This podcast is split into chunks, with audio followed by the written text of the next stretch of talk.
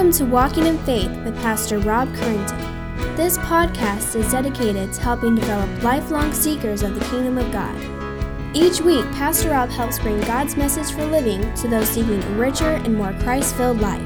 Now let's join Pastor Rob as he shares this week's message.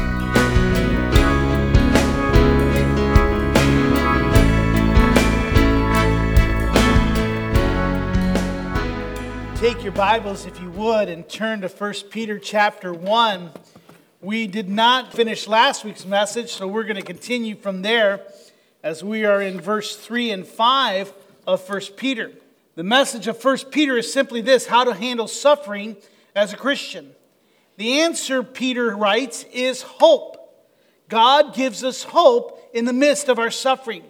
One teacher writes that First Peter instructs us that God's people are a misunderstood minority living under the rule of a different king.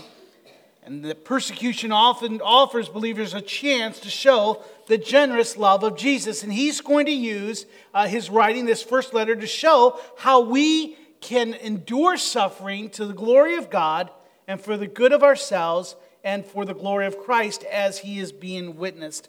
In today's passage, Peter lifts up praise to God for his great mercy in saving us. So what I'm going to do, for I know many of you were not able to be here last week, and what I want to encourage you is we do have uh, our messages on our website, orange villa dot org. You can always go there and get them, but I'm going to give a quick review just so you're kind of caught up with us. Let's look at this passage here. It's First Peter chapter one, looking at verse three. Let us look at that once again, where Peter writes, "Blessed be the God and Father of our Lord Jesus Christ.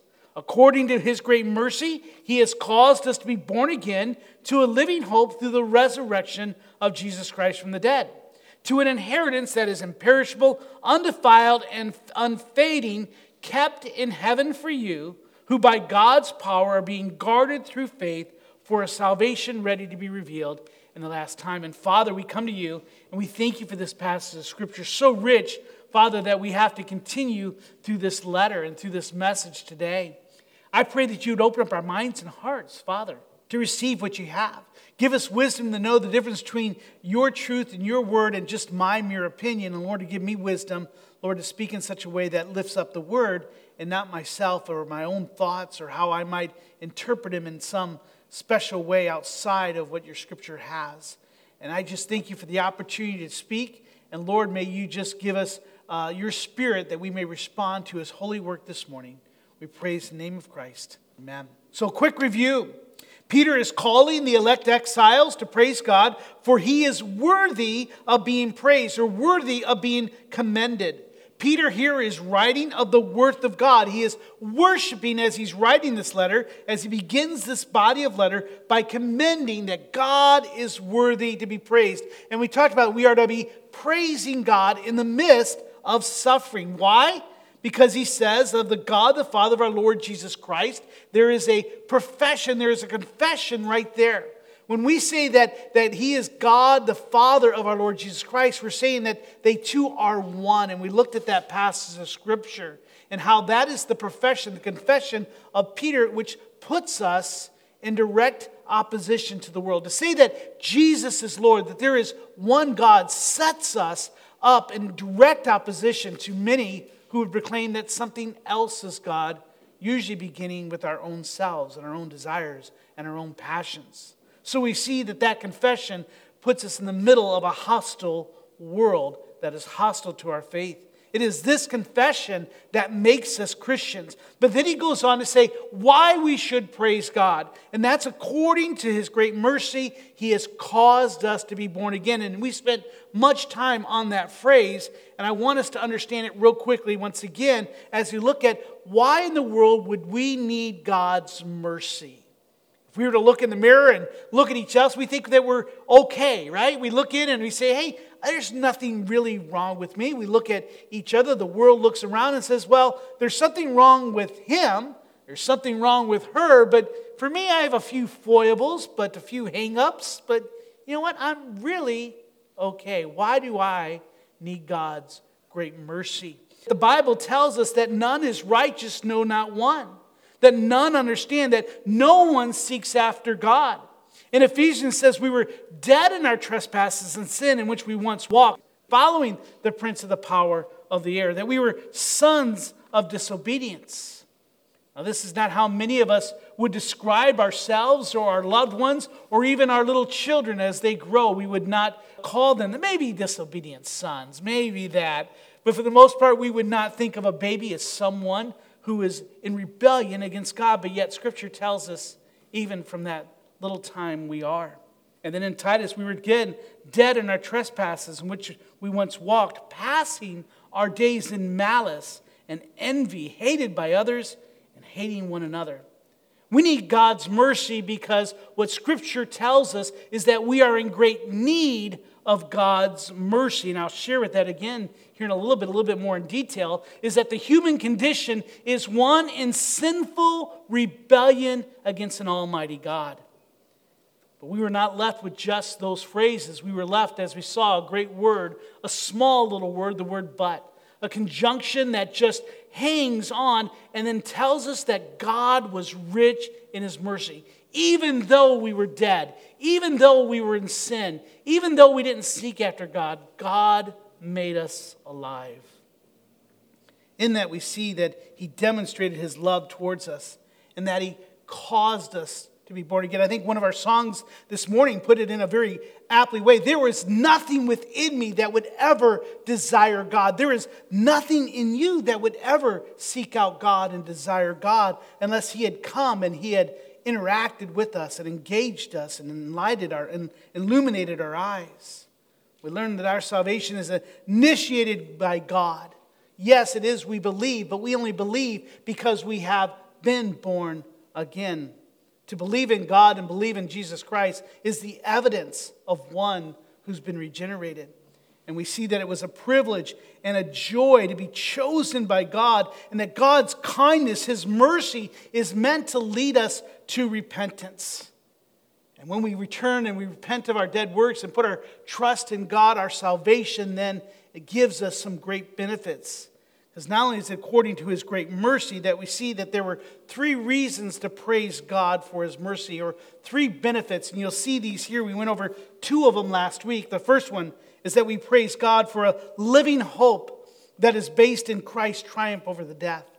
And we always talk about biblical hope. Biblical hope is a confident expectation that God will do as he says he does, that he'll be faithful to his promise. In contrast to the world, which is a dead hope, which is more of a wishful thinking. I, I, I hope that I get a new job. I hope that I win the lottery. I hope that my ship will come in. I hope that I'll get that promotion. That's a worldly hope. That's not based in anything but in our own desires and passions. Whereas our living hope, the fact that we have salvation, is based in the fact that Christ died and rose again on the third day. And the same power that raised Jesus from the dead, he says, will also give us new life. And that where he is, we shall be with him. So we have a living hope. The second is we praise God for an inheritance that is eternal. As we look at this world, we look at many of the things that we have won and lost. Many of the things that we have bought and then seen decay. And we wonder sometimes, is everything about life just about attaining something new? But the Bible tells us that we have a home that is imperishable in the fact that it never perishes, that it has no out-of-date expiration. It's undefiled, meaning that sin is not there. There's no way to taint it or tarnish it. And then it's unfading, meaning that the glory is forever. It is for eternity. And that brings us now up to speed in a quick way. I want to go to point number three of why we should praise God. What is it about his mercy that lifts us to praise him even in the midst of our suffering? Even when we're struggling with pain. Even when life is difficult. And that third one is we should praise God for a salvation that is secured. You and I must realize that our salvation is secured. In verses four b and verse five, Peter writes that this inheritance is kept in heaven for you. And this is going to be, uh, we're going to explode this a little bit more, but we see that we don't have it yet. It's somewhere safe, kind of like a safe deposit box. We put things that we want to, to keep, things that we'll need in the future. And so we see that in His mercy, He has not given it to us yet, but it's something that is being kept in heaven for us, who by God's power, and here's the key verse we want to see, in verse five, who by God's power are being guarded through faith for salvation, ready to be revealed in the last time. I'd like to take the rest of this time that we have to look at that verse. Here is a verse full of wonderful truths and promises. Our salvation is both kept and guarded, and one day, here's the promise of God, it will be revealed. Now, the word who there is who is being guarded is referring to those that God has shown mercy to. It's, it's us, the elect exiles that He's writing to, the children of God, the vessels of mercy. What Peter is telling us is that we are kept and guarded by, and this is important, by God's power, not by our own power, not by our own will. But one might ask, who are we guarded from? Is our salvation at risk? Can we lose our salvation? Can it be taken from it? Uh, why does it need to be kept and guarded? Is it something that is at risk? Can it be lost? Well, I want to share with you three things in which our security, our, our salvation is kept and secured. The first we must recognize is that you and I, as Christians, are guarded from God. Now that sounds like a weird statement, but let, let, let me say that once again. When it says, who by God's power are being guarded through faith, he's saying that we're actually guarded from God Himself. We are actually rescued from God's judgment and wrath. In chapter four of this letter, Peter will warn that those living in sin will give account to Him who is ready to judge the living and the dead. Peter charges Timothy to preach the word, to be ready in season and out of season, to reprove, rebuke, and exhort with complete patience and teaching, because Christ Jesus will judge the living and the dead when He appears to finalize His kingdom. And I think this is something that you and I don't necessarily think of. It's not something that we dwell on and we contemplate, especially many times when it comes to those of our friends and family that do not know Christ. Paul wrote to the church at Thessalonica that when the Lord Jesus is revealed from heaven with His mighty angels in flaming fire, He comes, listen to this, this is scripture, this is not my words, but He comes inflicting vengeance on those who do not know God and on those who do not obey the gospel of our Lord Jesus Christ. You and I are being guarded from God's vengeance from being inflicted upon us. We need to understand what God's judgment and wrath entails. And I'm sorry, but I believe that many times the church does not understand the wrath of God. Scripture tells us that the wages of sin is what? Death, thank you. Jesus describes this wage in Matthew when He says, at the end of the age, when it would, will be revealed, the angels will come out and separate the evil from the righteous and throw them into what? The fiery furnace. In that place there will be weeping and gnashing of teeth.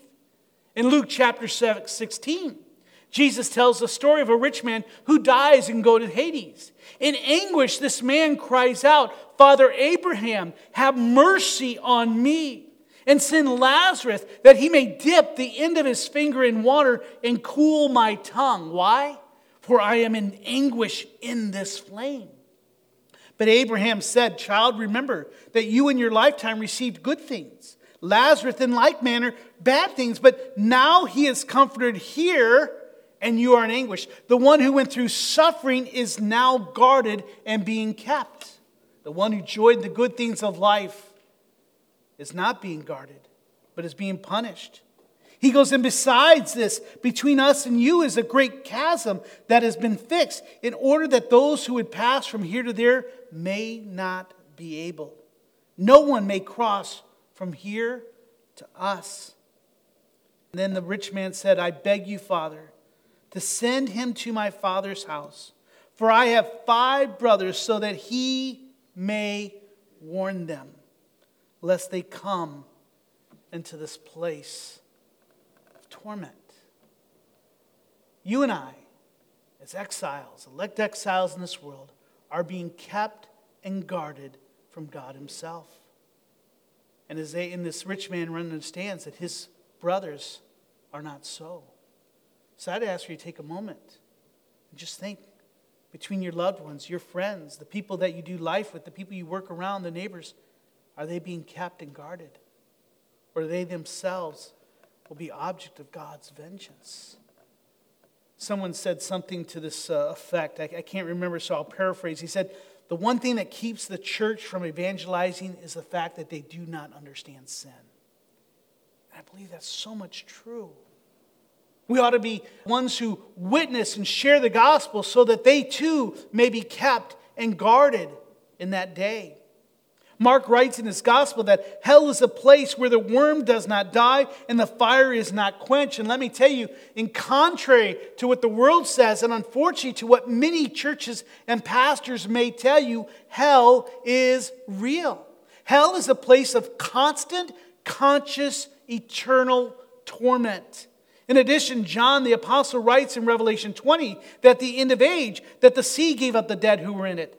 Death and Hades gave up the dead who were in them, and they were judged, each one of them, according to what they had done. The death, then death and Hades were thrown in the lake of fire. This is the second death, the lake of fire. And if anyone's name was not found written in the book of life, he was thrown into the lake of fire. Now listen, the lake of fire is the final residing place, not resting place. The lake of fire is the final residing place of all those that have not repented of their sins and put their trust in the works of Christ for salvation. In one of the greatest sermons ever given, Sinners in the Hands of an Angry God, Jonathan Edwards describes the wrath of God against all of humanity. He rightfully said that there is nothing that keeps wicked men at one moment out of hell but the mere pleasure of God. And if I may, I'd like to give you some excerpts from that sermon because I believe it's so apropos to today as it was then. Listen to what he tells his congregation. He says, the wrath of God is like great waters that are dammed up for the presence. So you can think of a dam in which waters are just uh, rising up. And we can think of that these last few weeks as the waters have risen here in Southern California. He says they increase more and more and they rise higher and higher till an outlet is given. And the longer the stream is stopped, the more rapid and mighty is its course when once it is let loose. He goes on to say if God should only withdraw his hand from the floodgates, it would immediate, immediately fly open. And the fiery floods of the fierceness and the wrath of God would rush forth with inconceivable fury and would come upon us with omnipotent power. And if your strength were ten thousand times greater than it is, yea, ten thousand greater than the strength of the stoutest, sturdiest devil in hell, it would be nothing to withstand it or endure it. This, my friend, is the wrath of God. He goes on to say that the bow of God's wrath is bent, and the arrow is made ready on its string, and justice bends the arrow at your heart and strains the bow. And it is nothing but the mere pleasure of God and that of an angry God without any promise or obligation at all that keeps the arrow one moment from being made drunk with your blood. What word images he's given here. But this is the wrath of God. Of God.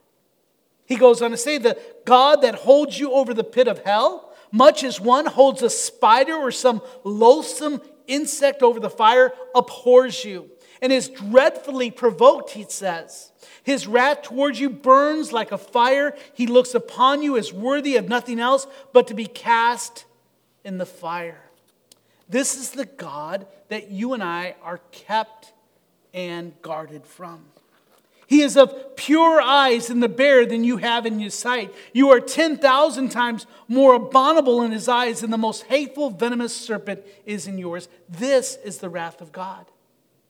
You have offended him infinitely more than ever, stor- than ever a stubborn rebel did his prince. And yet it is nothing but his hand that holds you from falling into the fire every moment. It is to be ascribed to nothing else that you did not go to hell the last night, that you were suffered and awake again in this world after you closed your eyes to sleep. And there is no other reason to be given why you have not dropped into hell since you arose this morning, but that God's hand has held you up. There is no other reason to be given why you have not gone to hell since you've been sitting here this morning in the house of God, provoking his pure eyes by your sinful, wicked manner of attending his solemn worship. Yes, even us here this morning can come in a sin nature and a sin-saturated passions. Yea, he writes, there is nothing else that has been given us as a reason why you and I should not at this very moment drop down into hell. My friends, this is the wrath of God. You and I are guarded and kept by God's power from himself, his own wrath and judgment. Yet there is hope for those that are in Christ Jesus. Amen? This is what he's saying. Peter promises that the children of God are being guarded by God's power against God's vengeance and wrath. Peter, early in his ministry, told the Gentile centurion Cornelius that God had commanded us to preach the gospel and to testify that he is the one appointed by God to be the judge of the living and the dead. He writes, to him, all the prophets bear witness that everyone who believes in Jesus receives the forgiveness of sins through his name. This is the reason that we praise the God and Father of our Lord Jesus Christ. In mercy, God has promised that all who did receive him, who believed in his name, he gave the right to become the sons and children of God, who were born not of the blood, nor the will of the flesh, nor the will of man, but of God. Guarded and kept by the power of God. Scripture tells us that God has also delivered us from the domain of darkness and has transferred us to the kingdom of his beloved Son, in whom we have redemption and the forgiveness of sin. Turn your eyes, if you would, to the monitor real quickly as the writer of Hebrews informs us in his letter. It is appointed for man to die once, and after that comes the judgment. You and I must recognize this. This is the motivation for you and I to share with those that do not know Christ yet. But look at, so Christ, having been offered once to bear the sins of many, will appear a second time, not to deal with sin. For when he comes to next, it is for judgment, but also to save those who what? Who are eagerly waiting for him. We are kept and guarded from this. And this is our message that should go to our friends and our loved ones. You too can be kept and guarded for this reason. We can praise God in suffering because we are guarded from the wrath of God.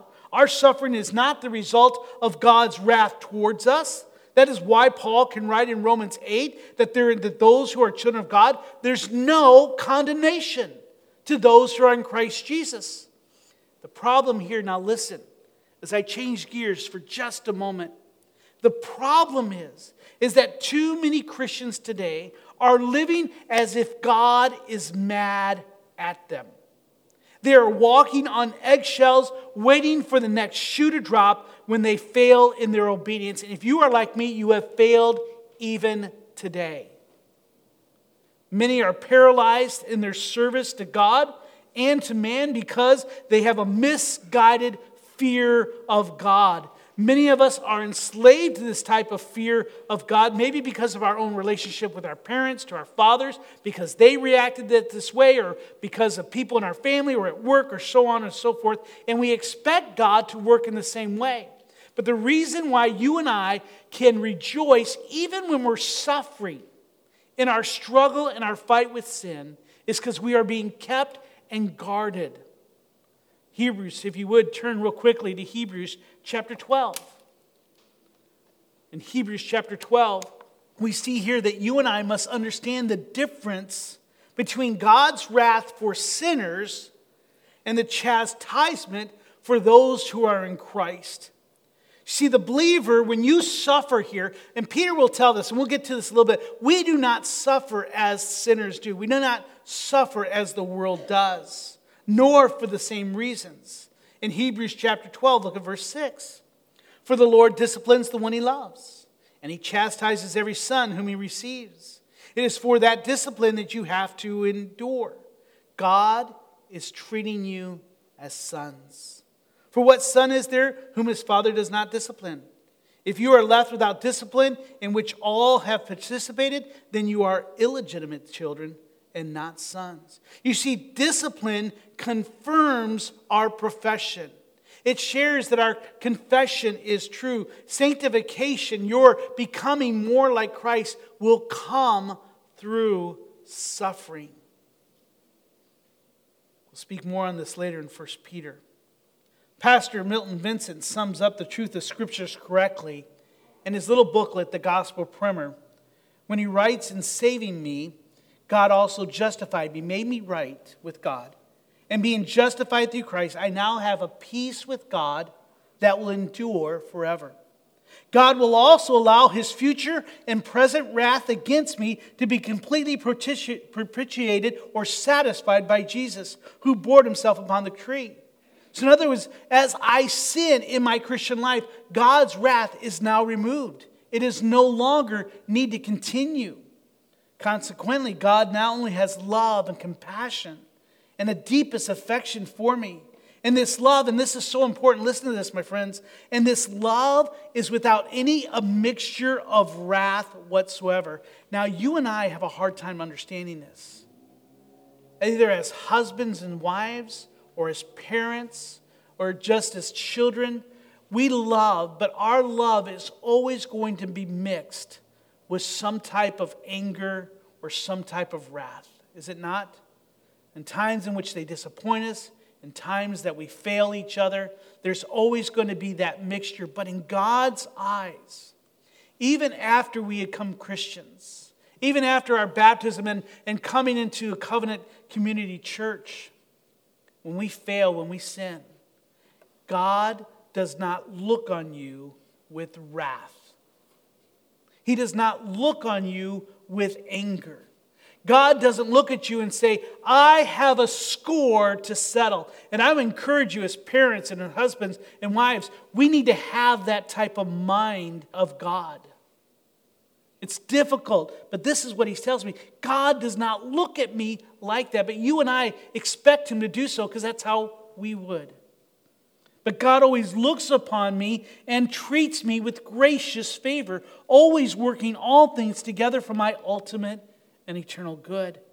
God's grace abounds to me even through trials. And because I'm a justified one, he writes, he subjugates every trial and he forces it to do good unto me. When I sin, God's grace abounds to me all the more as he graciously maintains my justified status as a child of God. When I sin, mark this down, God feels no wrath in his heart against me. Peter says you need to praise God because of his great mercy. We are being kept and guarded from his wrath and from his anger and his judgment. Amen? We praise God for his mercy in guarding us from judgment and wrath. So secondly, not only are we guarded from God himself and his wrath and judgment, but we're also guarded from Satan, the enemy of God. The Apostle John informs us that the reason that the Son of God appeared was to destroy the works of the devil. Satan is a defeated enemy, one that seeks to destroy our character and to draw us away from God. Peter warns us that he's our adversary, prowls around like a roaring lion, seeking to devour. But we can also resist him, as James writes, resist the devil and he will flee from you. But you must understand is that Satan seeks to destroy you. He seeks to paralyze you in loving God and loving your neighbors. And many times the reason why you are not loving God and loving your neighbors, including your spouses and your children and so on and so forth, is because Satan is either paralyzing you or trying to destroy them in your mind. I've said this many times.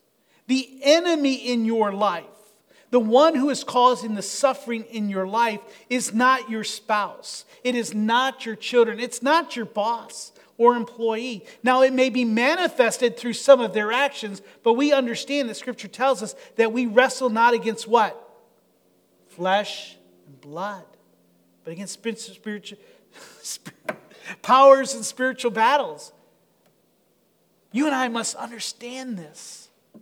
Satan seeks to destroy your life. He cannot take your salvation, but yet we see that we are kept and guarded even in the midst of these trials. Turn, if you would, to Job chapter one. I won't apologize for going to many scriptures today because I believe in Scripture you'll find more truth than anything that I'm going to say of my own mere opinion. But in Job chapter one, we see how God guards and keeps his children. Job chapter one, famous portion of Scripture. I think it's right there before the book of Psalms in the Old Testament. Look at that first chapter. And in this familiar passage, we see Satan's desire to harm the witness of Job who worshiped God. That's what he wants. He wants to harm the witness of Job. Now, there was a day when the sons of God came to present themselves before the Lord, and Satan also came among them. The Lord said to Satan, "From whenever you come," Satan answers, "from going to and fro the earth, from walking up and down it." The Lord said to Satan, "Have you considered my servant Job? There is none like him on the earth, a blame and upright man who fears God, or a blameless and upright man who fears God and turns away from evil." But look at verse nine. And Satan answered the Lord and said, "Does Job fear God for no reason? Have you not put a hedge around him? Are you not keeping and guarding him and his possessions, having a house and all that he has on every side? You have blessed the work of his hands, and his possessions have increased in land. But I tell you, stretch out your hand, touch all that he has, and he will curse you to his face." What is he saying? Stop keeping and guarding Job, and you'll see what Job is made of. And the Lord said to Satan, "Behold, all that he has in your hands, only against him do not stretch your hand." So Satan went out from the presence. So God says, okay, you know what? You're right. I, I won't guard and keep all of his possessions, but I'm just going to guard and keep his persons. Everything else is in your hands. You all know the story. He loses his camels, he loses his sheep, he loses his workers, he loses his children. Now look at the next chapter. We see that after he fails to cause Job to sin, because we see there at the end of that chapter one that Job does not curse God, that he returns with another challenge in verse three. And the Lord said to Satan, "Have you considered my servant Job, that there is none like him on the earth, a blameless and upright man?" So it goes on in the same thing. And then Satan answered in verse four, "Skin for skin, all that a man has he will give for his life. But stretch out your hand and touch his bone and his flesh, and he will curse you to his face." So the Lord said, "Behold, he is in your hand, only spare his life." So now God comes and says, okay, I'm just going to guard and keep his soul and his life. His physical, you can touch him now. At the end of Job, we read that the Lord, though, restored the fortunes of Job, that the Lord gave to Job twice as much as he had, and that the Lord blessed the latter days of Job more than the beginning. Here we see a vivid picture of God protecting and guarding his child from Satan. He does give some leeway, but in the end, he's still guarding and keeping that eternal salvation. In John chapter sixteen, Jesus tells the disciples, "I have said these things to you, that in me you have my peace. In the world you may have tribulation, but take heart, I have overcome the world." Jesus prays to the Father for his disciples' protections in John chapter seventeen when he says, "While I was with them, I kept them in their name. All that you have given me, I have guarded them. And not one of them has been lost except the son of destruction, Judas. But I am coming to you, and that these things I speak in the world, that they may have joy fulfilled in themselves. I have given them your word, and the world has hated them, because they are not of the world, just as I am not of the world." So listen to this. "I do not ask that you take them out of the world," Jesus says to the Father, "but that you keep them from the evil one." We are being kept by God's power from the evil one. They are not of the world, just as in the world. Sanctify them in truth.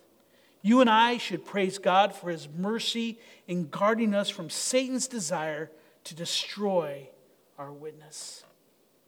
And if you're like me, that's pretty easy to do. I can just get on the freeway and see my witness go pretty quickly. There's many things that are our triggers. But I want to share with you that he says to praise him even in the midst of suffering. For the suffering, the pain, the struggles that you and I face are those things that cause us to praise God and to be endured in strength. Thirdly, we're guarded from ourselves. We are sometimes our own worst enemies, are we not? Many times we are like the dog who returns to his own vomit. We are tempted by our desires, and too often we return to our old way of living. Hence, that's why Paul writes to the church of Corinth who struggled with this. He says, do you not know that the unrighteous will not inherit the kingdom of God? He goes on to say, do not be deceived, neither the sexual immoral, the idolaters, adulterers, nor men who practice homosexuality, or thieves, revelers. These people will not inherit the kingdom of God. But again, you see that great word, but. And some were some of you, but you were washed, you were sanctified, you were justified in the name of the Lord Jesus Christ and by the Spirit of our God. You and I many times have to be guarded from ourselves because we forget who we are. We forget who we belong to. I, I've shared this kind of phrase before when our kids were young and we would go out somewhere and, and it was a place where they could kind of safely go and kind of be their own people. We would always say, remember whose child you are. What were we trying to tell them? Remember who you belong to. Remember the things that we taught you. Remember our values and things. And when you're out there, even when we're not around, live out those qualities. This is what he's saying. Remember whose child you are. The Apostle Paul, could I personally identify with this struggle? Look on the screen here. When Paul testifies, I do not understand my own actions. I do not do what I want, but I do the very thing I hate. Have you ever had that phrase in your mind? I know that nothing good dwells in me, Paul says. That is in my flesh. For I have desire to do what is right, but not the ability to carry out. I do not I do not do the good I want, but the evil I do not want is what I keep on doing. Without raising your hand, have you ever felt that way? Have you ever woken up in the morning and just say, look at yourself in the mirror and say, I just can't do this? Or come home late at night, look in the mirror, and say, I can't believe I just did that. Can't believe I just participated in that. Paul goes on and declares, I find it to be a law when I want to do right. Sin lies close at hand. He laments, I delight in the law of God in my inner being, but I see in my members another law, waging war against the law of my mind and making me captive to the law of sin and death that dwells in my members. He ends by crying out, wretched man that I am, who will deliver me from this body of death? He tells Timothy that he is the chief of sinners. Yet he fully understands that God has made him a new creation. For he will write, if anyone is in Christ, he is a new creation. The old has passed away. Behold, the new has come. And that God, through Christ, has reconciled us to himself. He understands, but yet he knows what is true. I need to be kept and guarded from my own desires and from my own passions that war against me. You and I struggle with sin in the here and now. You and I are protected from falling out of favor with God or from losing our salvation. God works in restraining us from the excesses of our own sinful passions. And understanding that in itself has led me to pray, not only, Lord, do not lead me into temptation, but Lord, will you restrain me from myself today? And I would encourage you, pray that. Lord, restrain me from the evil and the passions that are within me. It will change the way that you look as you walk through the door. It will change the way when you consider the way your passions and your desires flame up inside you. You and I should praise God for his mercy in guarding us from our own self-destructive desire to abandon God. And once again, I find myself further from where I want to go and from where we are today. And so with that, what I want to do is I want to stop for just a moment and come here, and we'll just mark that as our place this morning, is that you and I need to realize that our eternal salvation is being secured by God as he keeps us and guards us by his own power. Let me ask you, is that in your heart this morning? In what ways are you struggling with that today? Next week, I want to answer the question a little bit more about losing our salvation, because I think that's something that many of us struggle. I want us to understand how we are being guarded and kept and how we're being sealed and protected and prayed by the Trinity. I want us to go on and look a little bit more at what Christ wants us to do. But for today, I think we're at that place where we should just pray and consider, Father, work in my heart. How can I trust that you're keeping and guarding me for our salvation that one day will be revealed? With every head bowed and every eye closed, as the worship team makes its place quietly up, I would ask yourself to pause, to consider, to pray and respond to the Holy Spirit's work. Are you trusting that God is keeping and guarding you through faith for a salvation that will be revealed in the last day? In what way do you need to give thanks for being guarded from God himself, from being guarded from Satan, and from being guarded from your own passions and sin? Father, I pray that you do that work in our heart. Father, there is so much in this world that can keep us from worshiping and praising you. There are many things, Father, that can distract us from how you have shown mercy to us, not only in the past, but also in the present. Father, there are so many ways in which it blinds us to your mercy that is going to be given to us in the future. Our suffering, our trials, our struggle with sin can be so daunting, Father, that it blinds us to any reality than that of what the pain is. Father, I pray that your word through the Holy Spirit will cut through that like a flame through butter. And Father, that we may see that one of the things you've called us to is to praise you, even in the midst of suffering, in the midst of pain. As we live in a world that's hostile to our faith, give us strength. Remind us that we are being kept and guarded by the power of God, the very one who said in the beginning, let there be, and created all things. The same power that said, rise from the dead, is being kept and guarded in our own lives as well. We thank you for this. In your name we pray. Amen. We hope you have enjoyed this week's Walking in Faith podcast. We encourage you to share this podcast with others in order to help spread God's message to all those in need. If you have any questions or comments, we would love to hear from you. Email us at walkinginfaith at orangevilla dot org. You can help us spread this podcast by writing a review at iTunes, and don't forget to visit us online at orangevilla dot org. There you will find more information about our ministry, as well as share your thoughts, submit prayer requests, and find out how you can help others to grow in God's love. Until next week, may God bless you in everything you do.